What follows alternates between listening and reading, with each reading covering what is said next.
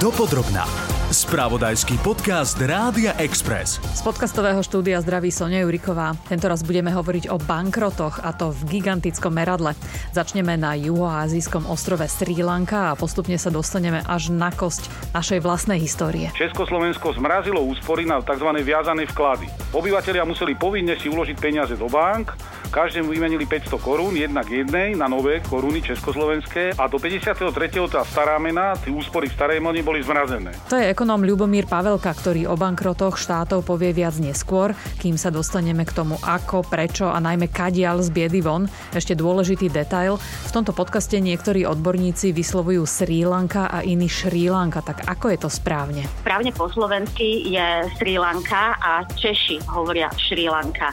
Ono to Šri znamená znamená žiarivý. Novinárky Bianky Stupacherovej som sa na výslovnosť nepýtala náhodou, je okrem iného aj blogerkou práve o tomto ostrove a o chvíľu nám priblíži, čo znamená štátny bankrot pre bežných ľudí. Dopodrobná. Najprv si pripomeňme, čo je Sri Lanka vlastne zač. Takže žije na nej vyše 20 miliónov obyvateľov, čo je viac než ľudí v Rumunsku, ale Sri Lanka má oproti Rumunsku trikrát menšiu rozlohu. Je veľká asi ako Litva alebo Gruzínsko. Ak si na mape predstavíme Indiu ako taký žraločí zub Ázie, ktorý sa zahryzol do Indického oceánu, Sri Lanka leží od špičky zubu trochu napravo. Ostrov tvarom pripomína niekomu slzu, inému hrušku s takou malou stopkou. Hlavným mestom je administratívne Kote, ale najväčším a finančne najdôležitejším je polmiliónové Kolombo. Zhruba dve tretiny Sri Lančanov sú budhisti.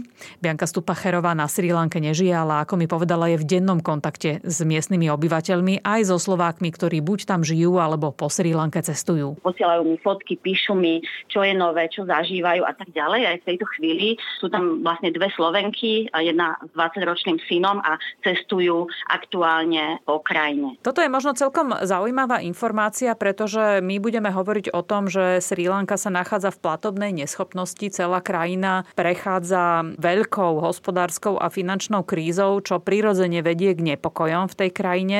Niekoľko ľudí prišlo počas tých májových nepokojov o život. Vrátane jedného politika, ale minimálne 7 ľudí Prišlo tam o život, čiže je bezpečné v tejto chvíli cestovať na Sri Lanku? Ľudia, ktorí na Sri Lanke žijú, tvrdia, že je to bezpečné. Samozrejme je úplne logické, že turista alebo cestovateľ, ktorý sa tam nachádza, tak sa bude vyhýbať e, nejakým demonstráciám, pretože domáci oni vždy e, boli na turistov neuveriteľne milí, priateľskí a láskaví. Ale samozrejme v takejto situácii nejaké rozhnevanosti. Myslím si, že určite je bezpečné v tejto chvíli cestovať treba s osobným šoférom, ktorý je informovaný a vyhne sa nejakým miestam, kde by potenciálne mohlo hroziť nejaké nebezpečenstvo, ale už mi Slováci posílali aj video, že prišli s autom so šoférom ku ceste, ktorá bola plná demonstrantov, dokonca v tom videu bolo, že horel oheň v takom veľkom kovovom súde. A keď poprosili, že oni sú turisti, že potrebujú prejsť, tak tí ľudia normálne sa odsunuli nabok, pustili ich a potom naopak sa nasunuli zase za tú cestu a nepustili teda ďalších ľudí, lebo to bola ich forma protestu, hej, že upchali zablokovali e, tú cestu, že nedovolili prejazd. Pokiaľ viem, tak aj krajiny ako napríklad e, Veľká Británia ktorých odporúčania ja teda sledujem a dostávam ich pravidelne na mail, tak už zrušili to, že neodporúčajú cestovať na Sri Lanku.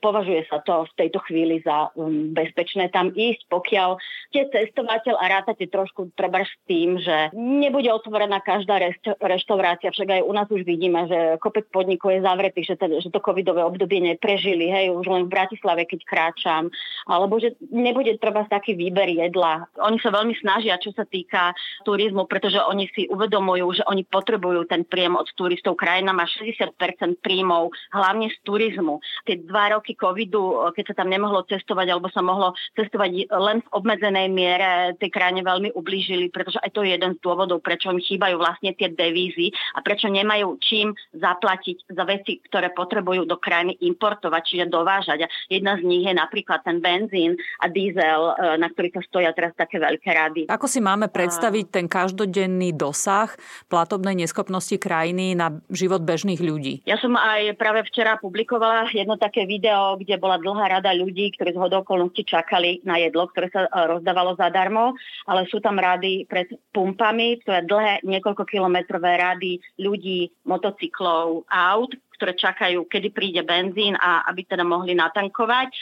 kamarát na Sri Lanke, ktorý sa volá Manoč Peiris, uh, mi písal viackrát, že čakal v rade na benzín 6 7 hodín bežne. Potom sa niekedy dokonca stalo, že ten benzín nedostal, lebo už sa medzi tým minul. Momentálne je tam taký úzus, že môžete natankovať uh, maximálne, uh, myslím, za 10 tisíc rupí. Tisíc rupí je v tejto chvíli okolo 270 eur, to je oficiálny kurz. Čiže aj to je limitované, ale šoféry, ktorí majú v aute turistov, majú tú výhodu, že môžu sa predbehnúť, nemusia čakať v tých dlhých hradách a môžu natankovať. Písali mi aj teda Flo Slováci, že nevždy je to, im je to príjemné, že prídu s autom a teraz si uvedomíte, že niektorí tí ľudia, že tam jednoducho čakajú celé hodiny, niektorí tam možno aj v noci spali, prídete, natankujete a odídete, ale oni sa na to ako keby nehnevajú. Jednoducho tam žije 70% buddhistov, tí ľudia sú veľmi láskaví, oni tam tých turistov chcú, potrebujú, takže oni im to ako keby doprajú. Takisto tam vypadáva elektrina. V podstate od tejto zimy, ja som tam bola naposledy v januári, sa stáva, že bola vypínaná elektrina dokonca aj cieľene, ešte aj v čase, keď málo pršalo a nebežali vodné elektrárne, na niekoľko hodín denne sa vypínala elektrina najmä cez deň obyčajne dobré hotely majú generátory, čiže vo chvíli, keď vypadne elektrina, tak zapínajú teda generátor, ale aj tie generátory fungujú vlastne na pohonné hmoty, teda na diesel, takže je to niekedy taký začarovaný kruh. Ale čo je problém na Sri Lanke, všetko tak ako u nás. Aj tam všetko šialene zdražieva. Ten kurz rupia euro je prospech turistov. To znamená, že ak som ja v januári tisíc rupí uh, boli 4 eurá, dokonca si pamätám aj kurz, že za tisíc rupí bolo 5 eur, tak teraz je to vlastne 2,70 eur. Čiže pre toho turistu, za čo sa týka tých cien, ako keby veľa nezmenilo, lebo on za svoje euro, ktoré tam donesie, alebo za americký dolár, dostane stále viac a viac rupí. Ale uvedome si tých domácich výplaty nestúpajú. Potraviny zdražili trojnásobne, čo mi uh, hovorí teda Manoč Peris. Uh, je tam problém zaplatiť si už vlastne za jedlo.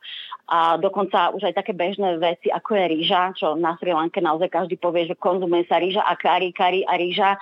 Nová spoločenská hra na Sri Lanke sa volá, že zožeň. Zožeň benzín, zožeň rýžu a teraz je, že zožeň plyn, hej. No, tí ľudia, s ktorými som v kontakte, oni to až tak nepociťujú. Uh, aj včera mi posielali fotografie, čo večerali. Myslím si, že od hladu tam um, aj Slováci ani turisti teda určite nezomrú, ale samozrejme aj oni majú uh, chudobnú vrstvu obyvateľstva, tak ako je to na Slovensku a majú tam tých ľudí o mnoho viac, ktorí sú na hranici v tejto chvíli pod hranicou chudoby.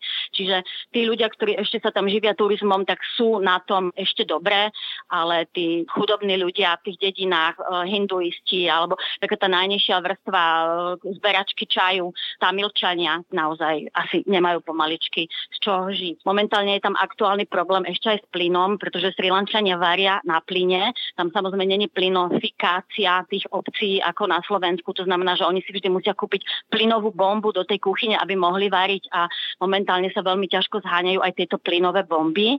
Takže mi Manoč hovorilo, že na všetko treba mať známosti. Môžeme im pomôcť jedine tak, že ako turisti tam pricestujeme, prinesieme tam vlastne pre nich tú tvrdú menu a pomôžeme im. Bo ako som povedala, je to 60% príjmov uh, pre tú krajinu a ja keby som mohla, tak ja tam hneď idem, určite by som sa nebala. Čiže toto by mohla byť aj taká výzva pre nás, turistov, keď prídeme na Sri Lanku v tomto čase, tak nezneužiť tú situáciu, chudobu ľudí, ktorí tam žijú, ale platiť férové ceny za tovary? Je to krajina, ktorá je zvyknutá na takéto jednanie sa o ceny?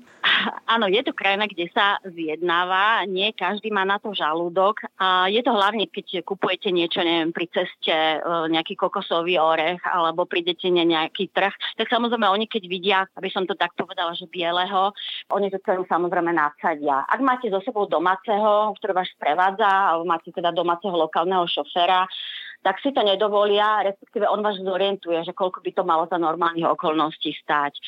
Viete, ono je to vždy tak, ako netreba sa nechať ogabať, lebo samozrejme turista v Ázii, aj sa mu niekedy hovorí, že je biela peňaženka, ale na druhej strane ako nie je nič smutnejšie, ako keď zastavím niekde pri ceste, kde vidím, že nejaký chudobný farmár predáva kokosové orechy a budem sa do krvi s ním jednať, akože kvôli nejakým 100 alebo 150 rupiam za ten kokosový orech, keď vidím, že je to rodina okolo pobehujú deti a že naozaj ich toto živí. Takisto samozrejme nie je cestou rozdávať ako len tak nejaké peniaze, lebo keď toto začnete robiť, tak uh, každý samozrejme začne naťahovať ruku Treba to jednoducho podporiť tak, že tam človek príde a jednoducho bude si objednávať služby a bude si kupovať uh, tovary. Podľa možnosti teda podporovať domácich, lokálnych, prípadne bývať v hoteloch, uh, ktoré vlastnia domáci. Keď príde turista na Sri Lanku, tak samozrejme všetci si prajeme, aby sa nám nič nestalo trikrát klopeme pre šťastie. Aká je tam zdravotná starostlivosť, keby sme predsa len potrebovali ošetrenie? No, ja som aj zdravotnícka novinárka a videla som samozrejme fotografie z nemocníc pre tých domácich a lokálnych, také tie bežné nemocnice e, štátne, pretože Sri Lanka je socialistická republika, to málo kto vie, tak tie vyzerajú hrozne, tam na oknách nie sú sklá a proste postele zhrdzavené, kovové a ležia tam teda mnohí na tých izbách a nemajú medzi tými postelami treba ani závesy. Dokonca Manoďovi Perisovi, tomu môjmu uh, kamarátovi a kontaktu ne, nedávno pred pár dňami havaroval si na skútri, posielal mi fotky z nemocnice, tak ako to vyzeralo desne, ale sú tam aj veľmi dobré privátne nemocnice, povedala by som také, že 5 hviezdičkové, podobne ako v Thajsku. Poistený turista by sa určite dostal do takejto dobrej nemocnice, kde by som sa ani nebala treba ísť na ošetrenie stomatologické, lebo možno, možno uh, by som sa dostala do nemocnice s vyššou vyššou úrovňou, ako sú niektoré nemocnice na Slovensku, povedzme si pravdu. Keď už sme pri tom, tak možno sme niektorých e, ľudí, ktorí nás počúvajú, aj nalákali, aby sa tam vybrali, ale reálne teraz sa tam končí turistická sezóna. Dobre hovorím? Nie, nie, nie, musím vás opraviť. Hlavná turistická sezóna, keď sa leží vlastne na plážach juhu a západu tohto ostrova, je približne od polovice decembra po koniec apríla. E, mesiace ako marec a apríl už sú tam veľmi, veľmi horúce. Ale v maji sa začína vlastne turistická sezóna na východe ostrova, na tom východnom pobreží. A napríklad mesiac, keď je vhodné precestovať celú Sri Lanku, pokiaľ človek nechce ležať pri mori, ale chce neustále pendlovať, najlepší mesiac, čo som teda ja čítala v Bedekroch, tak e, je údajne september. A hlavne si myslím, že Sri Lanka není destinácia, aby sa výlučne iba ležalo pri mori. Treba tam vidieť veci, čajové plantáže, hory a tak môžete cestovať prakticky po celý rok. Lebo tá sezonalita sa mení tam sú monzúny, to znamená, že vždy je monzún na inej časti ostrova. Dopodrobná. Spravodajský podcast Rádia Express.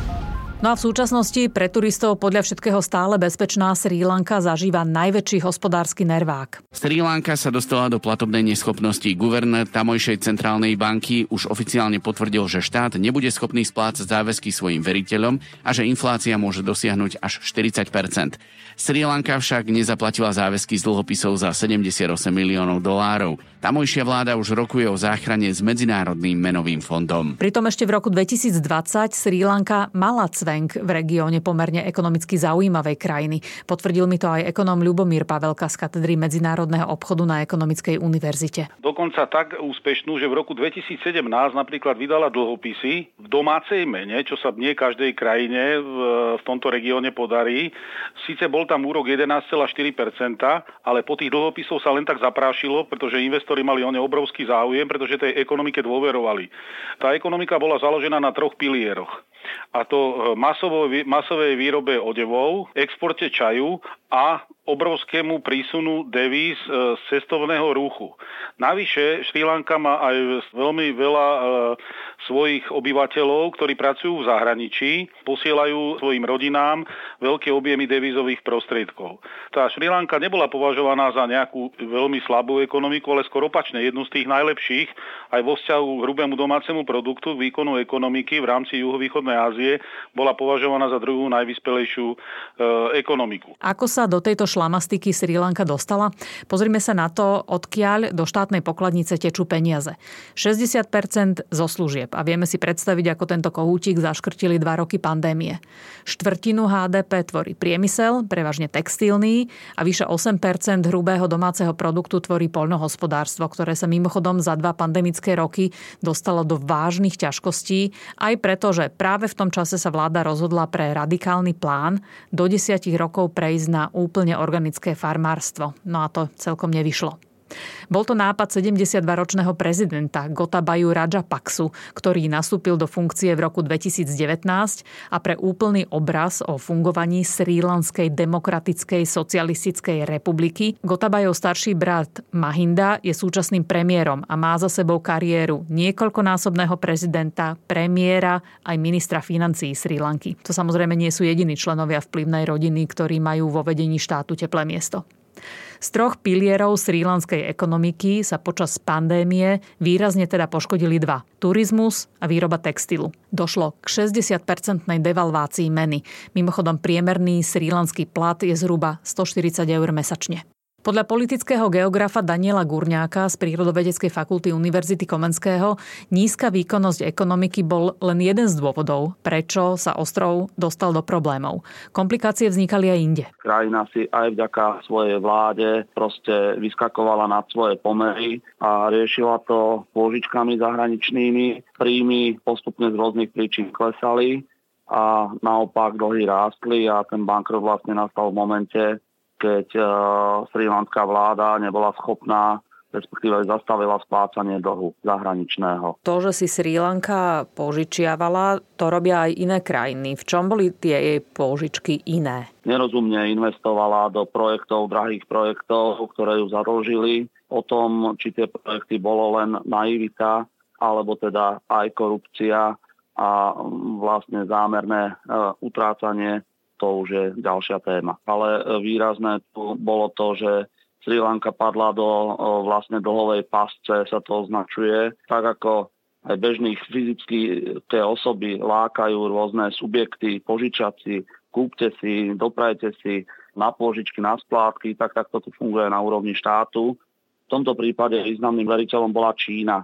Pôžičky a dohody o vybudovaní modernej infraštruktúry, moderného prístavu na juhu Sri Lanky a ďalšie investície k tomu moderné medzinárodné letisko, diálnice, podobne, na ktoré si požičali, ktoré im postavili Číňania, ale žiadny rozvoj neprišiel. Jednoducho zisky, očakávané benefity z týchto projektov sa nenaplnili ani zďaleka a naopak e, bolo treba splácať dlhy, na čo si krajina znova požičala, opäť aj od Číny, aby zaplatila tie prvé splátky dlhu, ale opäť na nevýhodnejšie pôžičky a nakoniec to riešila tak, že konkrétne ten prístav v Hambatone, ktoré čiste náhodou bolo rodisko prezidenta, ktorý podpísal túto zmluvu, tak prenajala Číne na 99 rokov. To všetko proste rozbehlo špirálu, ktorá hrozí humanitárnou krízou. To by bolo celkom dôležité no. dať do geopolitického kontextu takého širšieho, že Čína získala, hoci teda iba do prenájmu,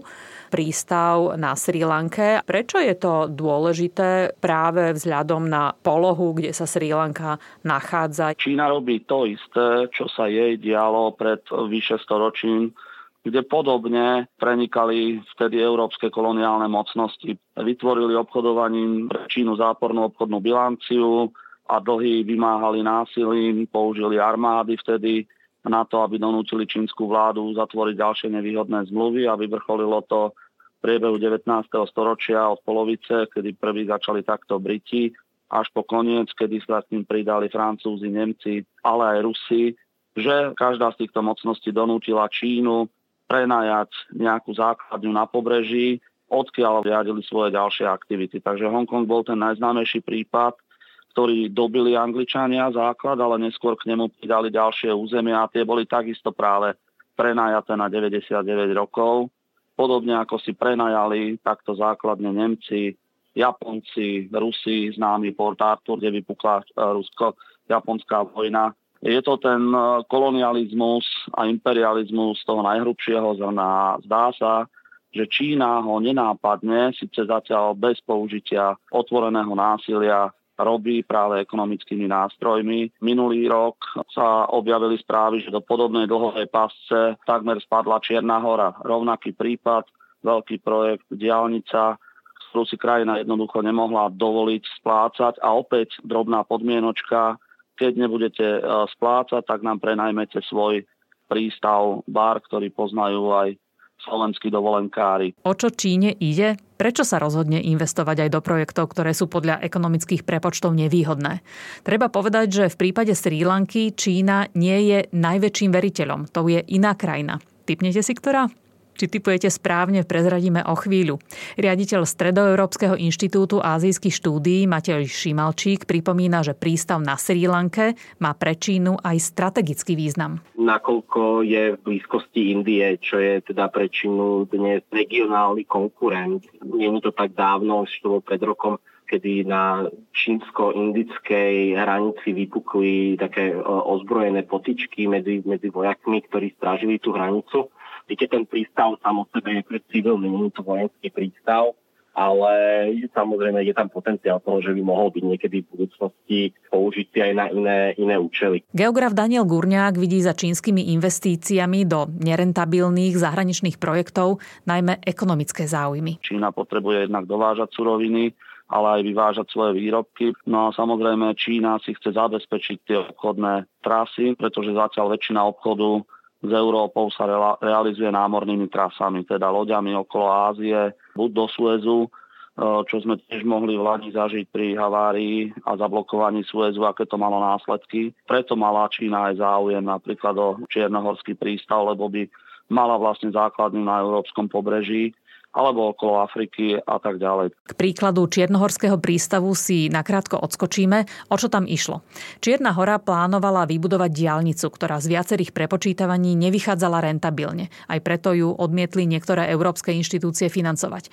Tak tamojšia vláda prešla na plán B hľadať investora v Pekingu a podarilo sa. To však podľa Gurňáka so sebou nesie viacero háčikov. Za prvé Číňania stávajú sami. To znamená, dajú len minimum práce domácim ľuďom, dovezú si personál, dovezú si často aj materiál, najmä ten technologicky hodnotnejší, postavia a odídu, s tým, že problém je potom, či je tá investícia rentabilná, respektíve postavia také investície, ktoré vyhovujú v prvom rade čínskym záujmom. To znamená, či už využívať tie prístavy, alebo o, ľahko vyvážať z krajiny komodity, o ktoré má Čína záujem, suroviny, potraviny a tak ďalej. Nie sú žiadna charita, nie je to primárne určené pre rozvoj krajiny, pre zdvihnutie životnej úrovne jej obyvateľov, ale tak ako to robili kedysi kolonialisti v Afrike, aby mohli suroviny rýchlo vyťažiť, odviesť pobrežiu, naložiť na lode a odviesť preč. Nie preto, aby mohli Afričania ľahšie a lacnejšie cestovať. Ďalším handicapom zvyšujúcim riziko ekonomických problémov môže byť aj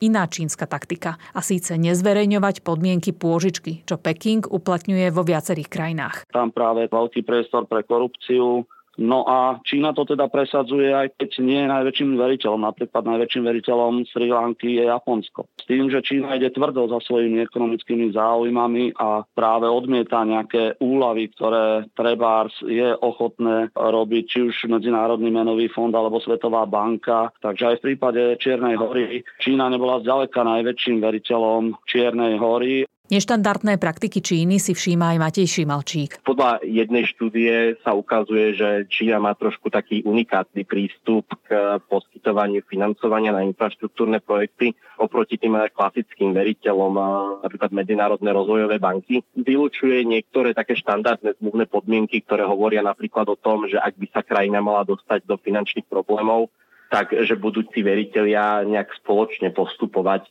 pri dohadovaní reštrukturalizácie toho dlhu Čína v zásade vyžaduje možnosť unilaterálneho prístupu. Ako sa z rizika bankrotu dostala Čierna hora s nerentabilnou diálnicou? Podľa šéfa nezávislého zahranično-politického think tanku Mateja Šimalčíka prišla pomoc z Bruselu. V dôsledku toho financovania sa výrazne zvýšil štátny dlh Čiernej hory ten narastol okolo 20% len e, kvôli tomuto jednému projektu, keďže to financovanie, ktoré Čína poskytovala, bolo okolo 1 miliardy dolárov. Prebiehali okolo toho veľké diskusie, že ako by sa mala zachovať Čína, ako by sa mala zachovať Európska únia, či by Európska únia dokonca nemala spraviť nejaký bailout e, tej Čiernej hory, napriek tomu, že sama takýto projekt nechcela podporovať. Nebola to teda veľmi príjemná situácia pre nikoho do zúčastnených. A nakoniec sa vtedy Čierna hora s Čínou nejako dohodla na tom, že sa odložila splatnosť niektorých tých splátok vyhlása Čierna hora tomu bankrotu, čo by bolo samozrejme veľmi nepríjemná situácia pre Čínu, keby v dôsledku jej financovania sa nejaká krajina bankrotovala, keďže by to vytvorilo veľmi zlé meno pre tie čínske projekty, ktoré už aj tak bolo akože naštrbené práve ohľadom na tie otázky e, udržateľnosti financovania.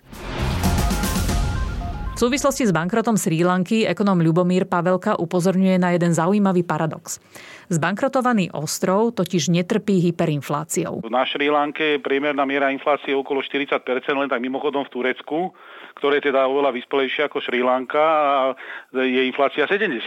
To znamená, že de facto tá Sri Lanka má len polovičnú mieru inflácie. Otázne je za akú cenu. Za, za cenu takú, že štátni zamestnanci nedostali výplaty, dokonca im potom písomne doručili rozhodnutie, že nemusia chodiť do roboty, lebo štát nemá na, ich, na nich peniaze, aby ich zaplatil. Ako to vyzerá? Taký bankrot na celej je krajiny? Veľmi rozdielne. Niektoré krajiny e, vyhlásia, že nie sú schopné obsluhovať svoj zahraničný dlh, pretože nemajú dostatok devizových prostriedkov. To sa kedysi stalo napríklad aj v Polsku v roku 1980. Potom sú situácie také, že sa to tutlá, že sa to vlastne takým spôsobom e, bagatelizuje, že jednoducho dochádza k reštrukturalizácii dlhov. To sa stalo Grécku v 2011. A väčšinou štáty sú veľmi opatrne narábajú s pojmami bank bankrot a štátny bankrot ani vlastne v prípade Grécka vôbec to slovo ani nikde nerezonovalo, len sa hovorilo o nejakej ozdravnom procese, o reštrukturalizácii štátnych dlhov. No ale reštrukturalizácia dlhov väčšinou je de facto taký polobankrot, že tí veriteľia dostanú zaplatenú len určitú malú časť e, z tej svojej pôvodnej pohľadávky, ale ten bankrot to už je aj ten vnútorný. Ale keď štát není schopný len obsluhovať svoje devízové záväzky a povie napríklad, že ich zaplatí len v domácej mene. To teraz robí napríklad Rusko a to je zase aj trochu iná politika. Oni tvrdia, že oni majú devízy, ale že sú zmrazené a tým pádom kto chce aby mu splatili záväzok, tak mu ho splatia v domácej mene, to znamená v rúských rubloch. Tých modelov a tých scenárov je veľa. Buď, že štát sa jednoducho pripustí hyperinfláciu, začne masovo tlačiť peniaze. Toto vo veľkom rozsahu robila teraz v posledných rokoch napríklad Európska centrálna banka, ale nemôžeme tým povedať, že Európska únia je na bankrotu. Ani zďaleka nemôžeme povedať. A keď to napríklad bereme vo vzťahu k tej Šrilanke, vedie jej verejný dlh tej Šrilanky je menší ako verejný dlh Slovenska. Mm-hmm. To je ten paradox, že krajina, ktorá bankrotuje, ktorá nemá, nemá platy, peniaze na zaplatenie štátnych zamestnancov, na benzín sa čaká niekoľko hodín, chýbajú základné potraviny, tak on má menší verejný dlh, ako má napríklad Slovenská republika. Ako je to možné, že Slovensko ešte nevyhlásilo bankrot a tá Šri Lanka to urobila? No, e, jednak preto, že sme, že sme súčasťou veľkého spoločenstva krajín, ktorých dlhopisy sú rešpektované alebo uznávané na medzinárodných trhoch v tom zmysle, že je on záujem. Kupujú ich aj dokonca s dlhou, extrémne dlhou splatnosťou. V Slovenskej republike sa podarilo vydať dlhopisy s 50-60 ročnou splatnosťou. Rakúskej republike sa podarilo minulý rok a ešte pred troma rokmi vydať dlhopisy so splatnosťou neuveriteľných 100 rokov, čo je už neuveriteľne niečo, s úrokovou sazbou dokonca fixnou. Lebo je rozdiel, či sa vydá na 100 rokov dlhopis nejakou variabilnou sazbou, ktorá je od niečoho odvodená, ja neviem, od inflácie alebo od niečoho iného, a či sa vydá dlhopis s fixným úrokom. A ten e, rakúsky dlhopis storočný s úrokom 2,1%, tak sa po tých dlhopisoch len tak zaprášilo. No a tu sa samozrejme treba spýtať, kto také dlhopisy kúpil, veď 100 rokov sa nedožijeme. Portfólioví investori, to znamená kúpili ich penzíne spoločnosti, životné poisťovne, ktoré ich majú ako vo svojom majetku možno nejaké cirkevné organizácie a podobne, povedali 2,1% úrok garantovaný Rakúskou republikou je pre nás veľmi dobrý, lebo Rakúsko má rating AAA, to znamená má vyšší rating ako je Slovenská republika a napriek tomu Rakúsko Rakúsko má vyšší nominálny dlh, teda ten dlh vo vzťahu k hrubému domácemu produktu, verejný dlh, ako Slovenská republika. Slovenská republika momentálne je na úrovni 62-63%, Rakúsko je na úrovni vyše 80%. Teraz si niekto môže povedať, jak je to možné, že krajina má vyšší rating a má oveľa väčší dlh, ako je Slovensko.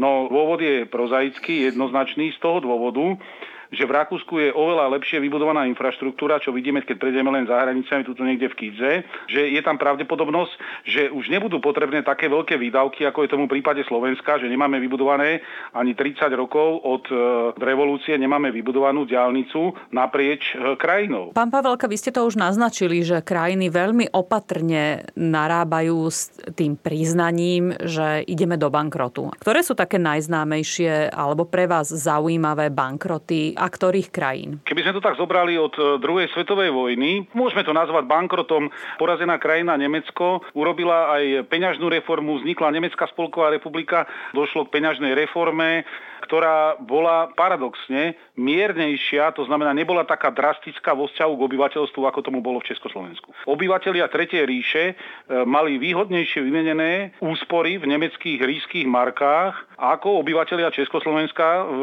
peňažnej reforme v roku 1953. Není to bankrot, ale spravili sme to, že sme tomu bankrotu zabránili a hyperinflácii. V Československo zmrazilo úspory na tzv. viazané vklady. Obyvatelia museli povinne si uložiť peniaze do bank, každému vymenili 500 korún, jednak jednej na nové koruny československé, aj, aj protektorátne koruny, ktoré platili v Čechách a na Morave, aj slovenské. A do 53.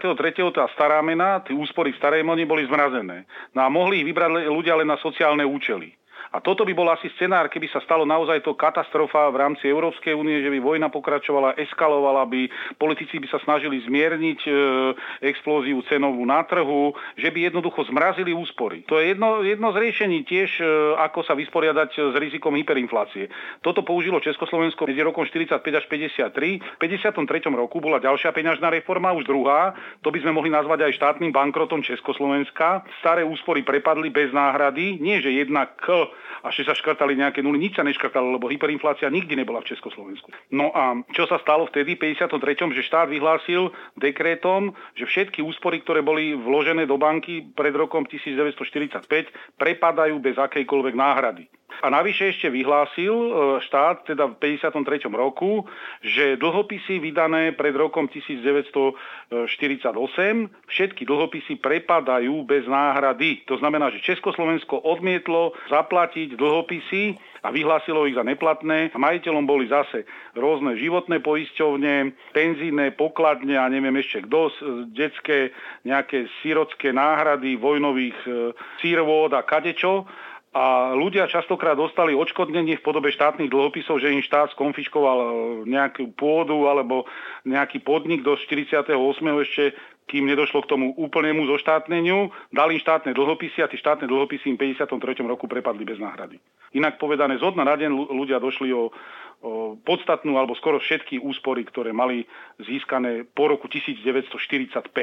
Takže aj my sme Československo vlastne zažili v určitom slova zmysle štátny bankrot, aj keď ten výraz tedy nikto nikdy nepoužíval. No a dôsledkom tohto správania Československej vlády bolo, že nás v 54.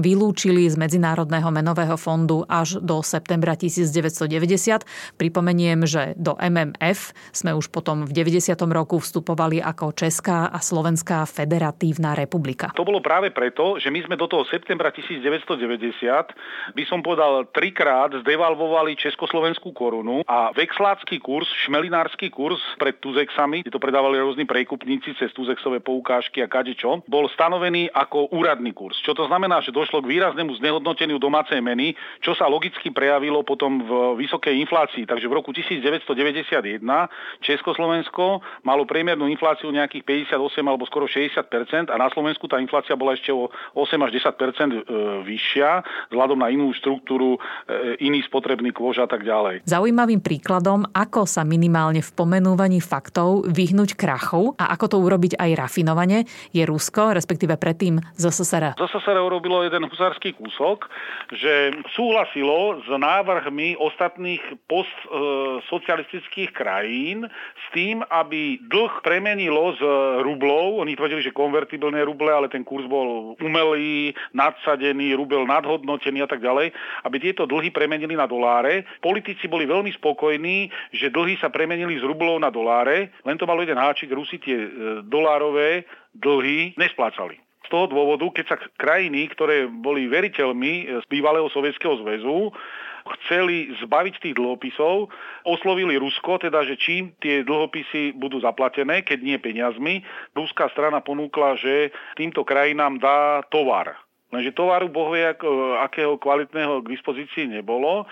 My sme od nich zobrali auta značky Lada, nasadili sme ich tu na pre políciu, behom dvoch rokov boli vyradené z prevádzky pre neschopnosť na prevádzky na verejných komunikáciách. Dodali nám lietadla, ktoré mali vysokú spotrebu a pár rokov sme na nich lietali a potom boli dlhé roky na letisku Milana Lasičná a Štefánika, nazvem to zakonzervované a boli sme radi, že sme ich za, za veľmi nízku cenu potom predali do Bulharska a plus nám e, vyškolili kozmonauta.